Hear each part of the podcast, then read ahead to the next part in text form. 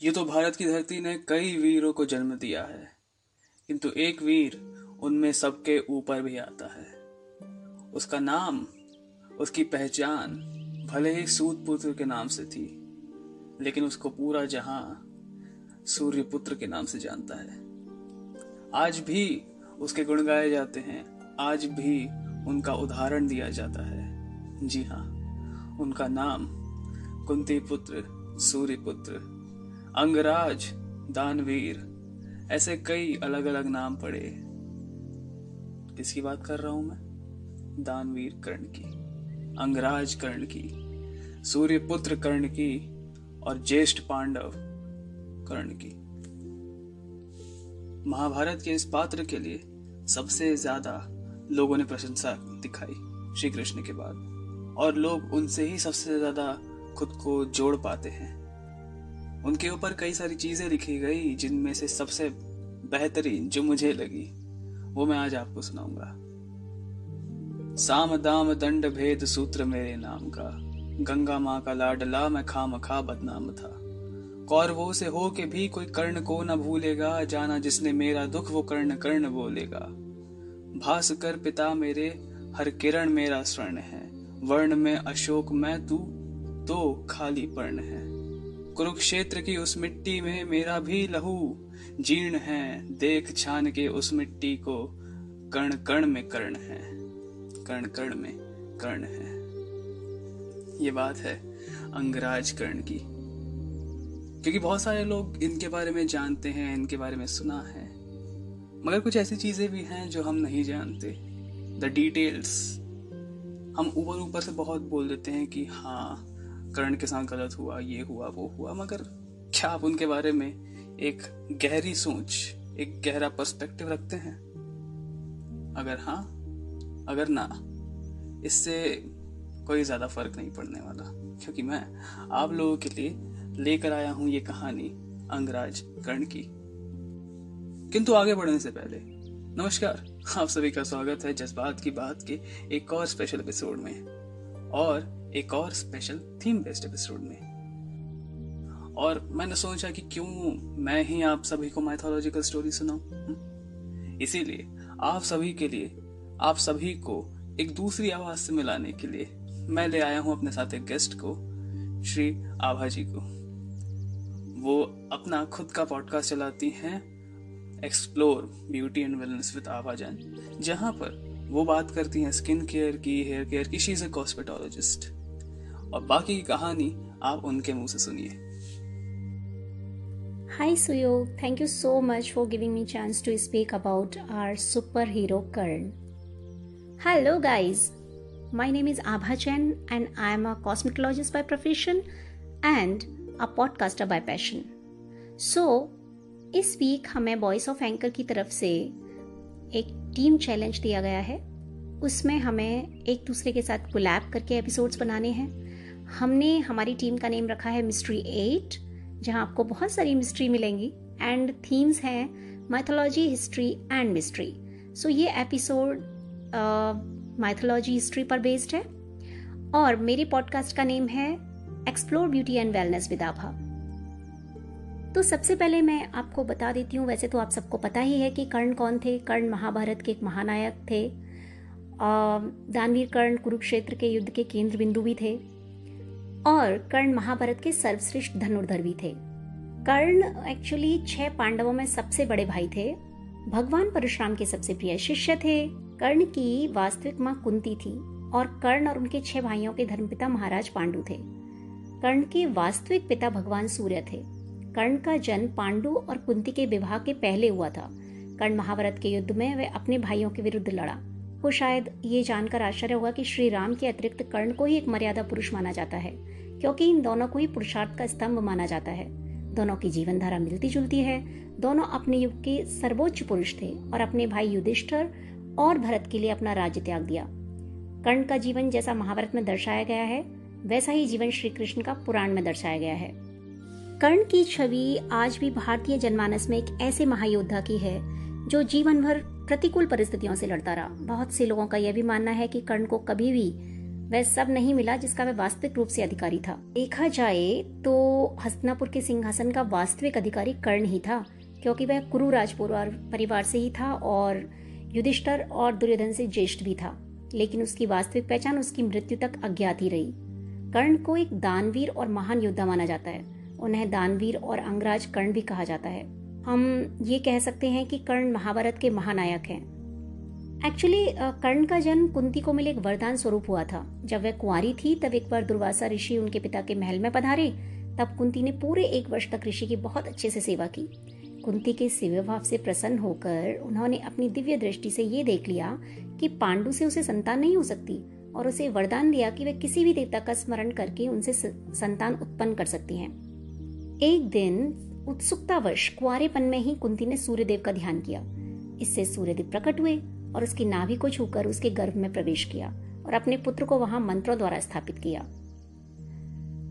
तब कुंती के गर्भ से ऐसा बालक उत्पन्न हुआ जो तेज में सूर्य के ही समान था और वह कवच और कुंडल लेकर उत्पन्न हुआ था, जो जन्म से ही उसके शरीर से चिपके हुए थे। चूँकि वह अभी भी अविवाहित थी, इसलिए लोक लाज के डर से उसने उस पुत्र को एक बक्से में रखकर गंगा जी में बहा दिया। कर्ण गंगा जी में बहते हुए जा रहे थे कि भीष्म के सारथी अधिरथ और उनकी पत्नी राधा ने उसे देखा और उसे गोद ले लिया और उसका लालन पालन करने लगे। उन्होंने उसे वासुसेन नाम दिया था और अपनी पालनकर्ता माता के नाम पर कर्ण को राधे के नाम से भी जाना जाता है। अपने जन्म के रहस्योद्घाटन होने और अंग का राजा बनाए जाने के पश्चात भी कर्ण ने सदैव उन्हीं को अपना माता पिता माना और अपनी मृत्यु तक सभी पुत्र धर्मों को निभाया। अंग का राजा बनाए जाने के पश्चात कर्ण का एक नाम अंगराज भी हुआ। कुमार अवस्था से ही कर्ण की रुचि अपने पिता अधिरथ के समान रथ चलाने की बजाय युद्ध कला में अधिक थी। कर्ण और उसके पिता अधिरथ आचार्य द्रोण से मिले, जो उस समय युद्ध कला के सर्वश्रेष्ठ आचार्यों में से एक थे। द्रोणाचार्य उस समय कुरु राजकुमारों को शिक्षा दिया करते थे। उन्होंने कर्ण को शिक्षा देने से मना कर दिया, क्योंकि कर्ण एक सारथी पुत्र था, और द्रोण केवल क्षत्रियों को ही शिक्षा दिया करते थे। द्रोणाचार्य की असम्मति के उपरांत कर्ण ने परशुराम से संपर्क किया, जो कि केवल ब्राह्मणों को ही शिक्षा दिया करते थे। कर्ण ने स्वयं को ब्राह्मण बताकर परशुराम से शिक्षा का आग्रह किया। परशुराम ने कर्ण का आग्रह स्वीकार किया और कर्ण अपने समान ही युद्ध कला और धनुर्विद्या में निष्णात किया। इस प्रकार कर्ण परशुराम का एक अत्यंत परिश्रमी और निपुण शिष्य बना। कर्ण को उसके गुरु परशुराम और पृथ्वी माता से श्राप मिला था। इसके अतिरिक्त भी कर्ण को बहुत सारे श्राप मिले थे। कर्ण की शिक्षा अपने अंतिम चरण पर थी। एक दोपहर की बात है। गुरु परशुराम कर्ण की जंगा पर सिर रखकर विश्राम कर रहे थे। कुछ देर बाद कहीं से एक बिच्छू आया और उसकी दूसरी जंगा पर काटकर घाव बनाने लगा। गुरु का विश्राम भंग न हो, इसके लिए कर्ण बिच्छू को दूर न हटाकर उससे डंक को सहता रहा। कुछ देर में गुरु जी की निद्रा टूटी और उन्होंने देखा कि कर्ण की जंग से बहुत रक्त बह रहा है। उन्होंने कहा कि केवल किसी क्षत्रिय में ही इतनी सहनशीलता हो सकती है कि वह बिच्छू डंक को सह ले, न कि किसी ब्राह्मण में। और परशुराम जी ने उसे मिथ्या भाषण के कारण श्राप दे दिया कि जब भी कर्ण को उनकी दी हुई शिक्षा की सर्वाधिक आवश्यकता होगी, उस दिन वह उसके काम नहीं आएगी। कर्ण जो कि स्वयं यह नहीं जानता था कि वह किस वंश से है, उसने अपने गुरु से क्षमा मांगी और कहा कि उसके स्थान पर यदि कोई और शिष्य भी होता तो वो भी यही करता। यदि भी कर्ण को क्रोधवश श्राप देने पर न ग्लानी हुई, पर वे अपना श्राप वापस नहीं ले सकते थे। तब उन्होंने कर्ण को अपना विजय नामक धनुष प्रदान किया। और उसे आशीर्वाद दिया कि उसे वह वस्तु मिलेगी जिसे वह सर्वाधिक चाहता है। कुछ लोक कथाओं में माना जाता है कि बिच्छू के रूप में स्वयं इंद्र थे, जो उसकी वास्तविक क्षत्रिय पहचान उजागर करना चाहते थे। परशुराम जी के आश्रम से जाने के पश्चात कर्ण कुछ समय तक भटकता रहा। इस दौरान वह शब्दवेदी विद्या सीख रहा था। अभ्यास के दौरान उसने गाय के बछड़े को कोई वन्य पशु समझ लिया और उस पर शब्द वेणी बाँध चला दिया और बछड़ा मारा गया। तब उस गाय के स्वामी ब्राह्मण ने कर्ण को श्राप दिया कि जिस प्रकार उसने एक असहाय पशु को मारा है, वैसे ही एक दिन वह भी मारा जाएगा। जब वह सबसे अधिक असहाय होगा और जब उसका सारा ध्यान अपने शत्रु से कहीं अलग किसी और काम पर होगा। इसी प्रकार कर्ण को अलग अलग जगह पर अलग अलग तरह के श्राप का भागीदार होना पड़ा। दुर्भाग्य से ये श्राप कुरुक्षेत्र के निर्णायक युद्ध में फलीभूत हुए, जब वह युद्ध में अस्त्रविहीन, रथविहीन और असहाय हो गया था। कर्ण को मिले विविध शापों का प्रभाव इसी प्रकार हुआ। गुरु द्रोणाचार्य ने अपने शिष्यों की शिक्षा पूरी होने पर हस्तिनापुर में एक रंगभूमि का आयोजन करवाया। रंगभूमि में अर्जुन विशेष धनुर्विद्या युक्त शिष्य प्रमाणित हुआ। तभी कर्ण रंगभूमि में आया और अर्जुन द्वारा किए गए कर्तव्यों को पार करके उसे द्वंद्व युद्ध के लिए ललकारा। कब कृपाचार्य ने कर्ण के द्वंद्व युद्ध को अस्वीकृत कर दिया और उससे उसके वंश और साम्राज्य के विषय में पूछा? क्योंकि द्वंद युद्ध के नियमों के अनुसार केवल एक राजकुमारी अर्जुन को, जो हस्तनापुर का राजा था द्वंद युद्ध के लिए ललकार सकता था। तब कौरवों में सबसे ज्येष्ठ दुर्योधन ने कर्ण को अंग देश का राजा घोषित किया, जिससे वह अर्जुन से द्वंद युद्ध के योग्य हो जाए। जब कर्ण ने दुर्योधन से पूछा कि वह उससे इसके बदले में क्या चाहता है, तब दुर्योधन ने कहा कि वह केवल यही चाहता है कि कर्ण उसका मित्र बन जाए। इस घटना के बाद दुर्योधन और कर्ण के बीच सुदृढ़ संबंध बने। कर्ण और अर्जुन के बीच तीव्र प्रतिद्वंदिता और पांडवों तथा कर्ण के बीच वैमनस्य। हालाँकि वह बाद में दुर्योधन को प्रसन्न करने के लिए द्यूत क्रीड़ा में भागीदारी करता है, लेकिन वह आरंभ से ही इसके विरुद्ध था। कर्ण शकुनी को पसंद नहीं करता था और सदैव दुर्योधन को यही परामर्श देता था कि वह अपने शत्रुओं को परास्त करने के लिए अपने युद्ध कौशल और बाहुबल का प्रयोग करे, न कि कुटिल चालों का। जब लाक्षाग्रह में पांडवों को मारने का प्रयास विफल हो गया तब कर्ण दुर्योधन की उसकी कायरता के लिए डांटता है और कहता है कि कायरों की सभी चालें विफल ही होती हैं और उसे समझाता है कि उसे एक योद्धा के समान कार्य करना चाहिए और उसे जो कुछ भी प्राप्त करना है उसे अपनी वीरता द्वारा प्राप्त करना चाहिए। जब शकुनी छल कपट द्वारा द्यूत क्रीड़ा में युधिष्ठर से सब कुछ जीत गया तो पांडवों की पटरानी द्रौपदी को दुशासन द्वारा घसीटकर राजसभा में लाया गया और कर्ण के उकसाने पर दुर्योधन और उसके भाइयों ने द्रौपदी के वस्त्र हरण का प्रयास किया। कर्ण दुर्योधन के बहुत अच्छे मित्र थे। मगर द्रौपदी के चीरहरण के समय कर्ण ने द्रौपदी का अपमान करने में बिल्कुल साथ नहीं दिया, बल्कि इसका विरोध करते हुए कहा कि हस्तनापुर की कुल वधु या किसी भी स्त्री के साथ ऐसा करना पाप है। अंत में मैं कर्ण के लिए यही कहना चाहूँगी कि आज भी लाखों हिंदुओं के लिए कर्ण एक ऐसा योद्धा है जो जीवन भर दुखद जीवन जीता रहा। उसे एक महान योद्धा माना जाता है जो साहसिक, आत्मबल युक्त एक ऐसा महानायक था जो अपने जीवन की प्रतिकूल स्थितियों से जूझता रहा। विशेष रूप से कर्ण अपनी दान प्रियता के लिए प्रसिद्ध हैं। वे इस बात का उदाहरण भी हैं कि किस प्रकार अनुचित निर्णय किसी व्यक्ति के श्रेष्ठ व्यक्तित्व और उत्तम गुणों के रहते हुए भी किसी काम के नहीं होते। कर्ण को कभी भी वह नहीं मिला जिसका वे अधिकारी था, पर उसने कभी भी प्रयास करना नहीं छोड़ा। भीष्म और भगवान कृष्ण सहित कर्ण के समकालीनों ने यह स्वीकार किया है कि कर्ण एक पुण्यात्मा है, जो बहुत विरले ही मानव जाति में प्रकट होते हैं। वह संघर्षरत मानवता के लिए एक आदर्श है कि मानव जाति कभी भी हार न माने प्रयासरत रहे। हम बहुत कुछ सीख सकते हैं अंगराज कर्ण से। पहली चीज़ जब हम लोग इनसे रिलेट कर पाते हैं तो हम सब कहते हैं कि हम सबके लाइफ में बहुत दिक्कतें हैं। समाज हमें आगे नहीं बढ़ने देता, मेरे हर एक सपने को कुचल देता है, जो कि अंगराज कर्ण के साथ भी हुआ। उन्हें कहीं एक्सेप्ट नहीं किया गया। लेकिन इसका मतलब ये नहीं था कि वो काम करना बंद कर चुके थे। वो एक जगह पर बैठ कर रोने लगे।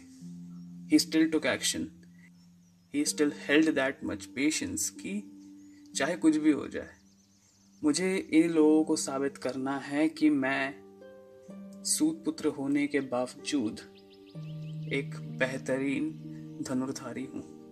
I am better than Arjun that competitive spirit he had inspired a lot of people another thing जब आप वफादारी निभाते हो तो आप आखिरी सांस तक निभाते हो।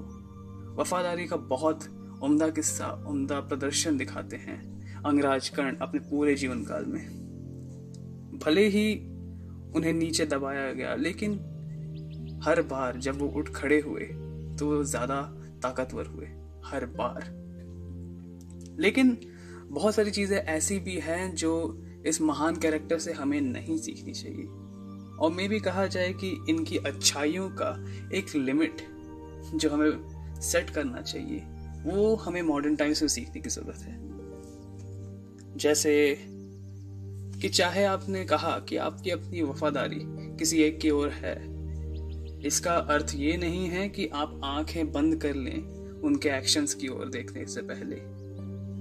ऐसा ना हो कि आपका दोस्त या आपका पार्टनर जिसकी ओर आप पूरी तरह से समर्पित हैं, पूरी तरह से उनके लिए लॉयल हैं आप, अगर आप उनकी गलतियों को भी नज़रअंदाज कर देते हैं, rather than trying to correct them तो आई गेस ये आपकी लॉयल्टी पे सवाल उठाने लायक बात है।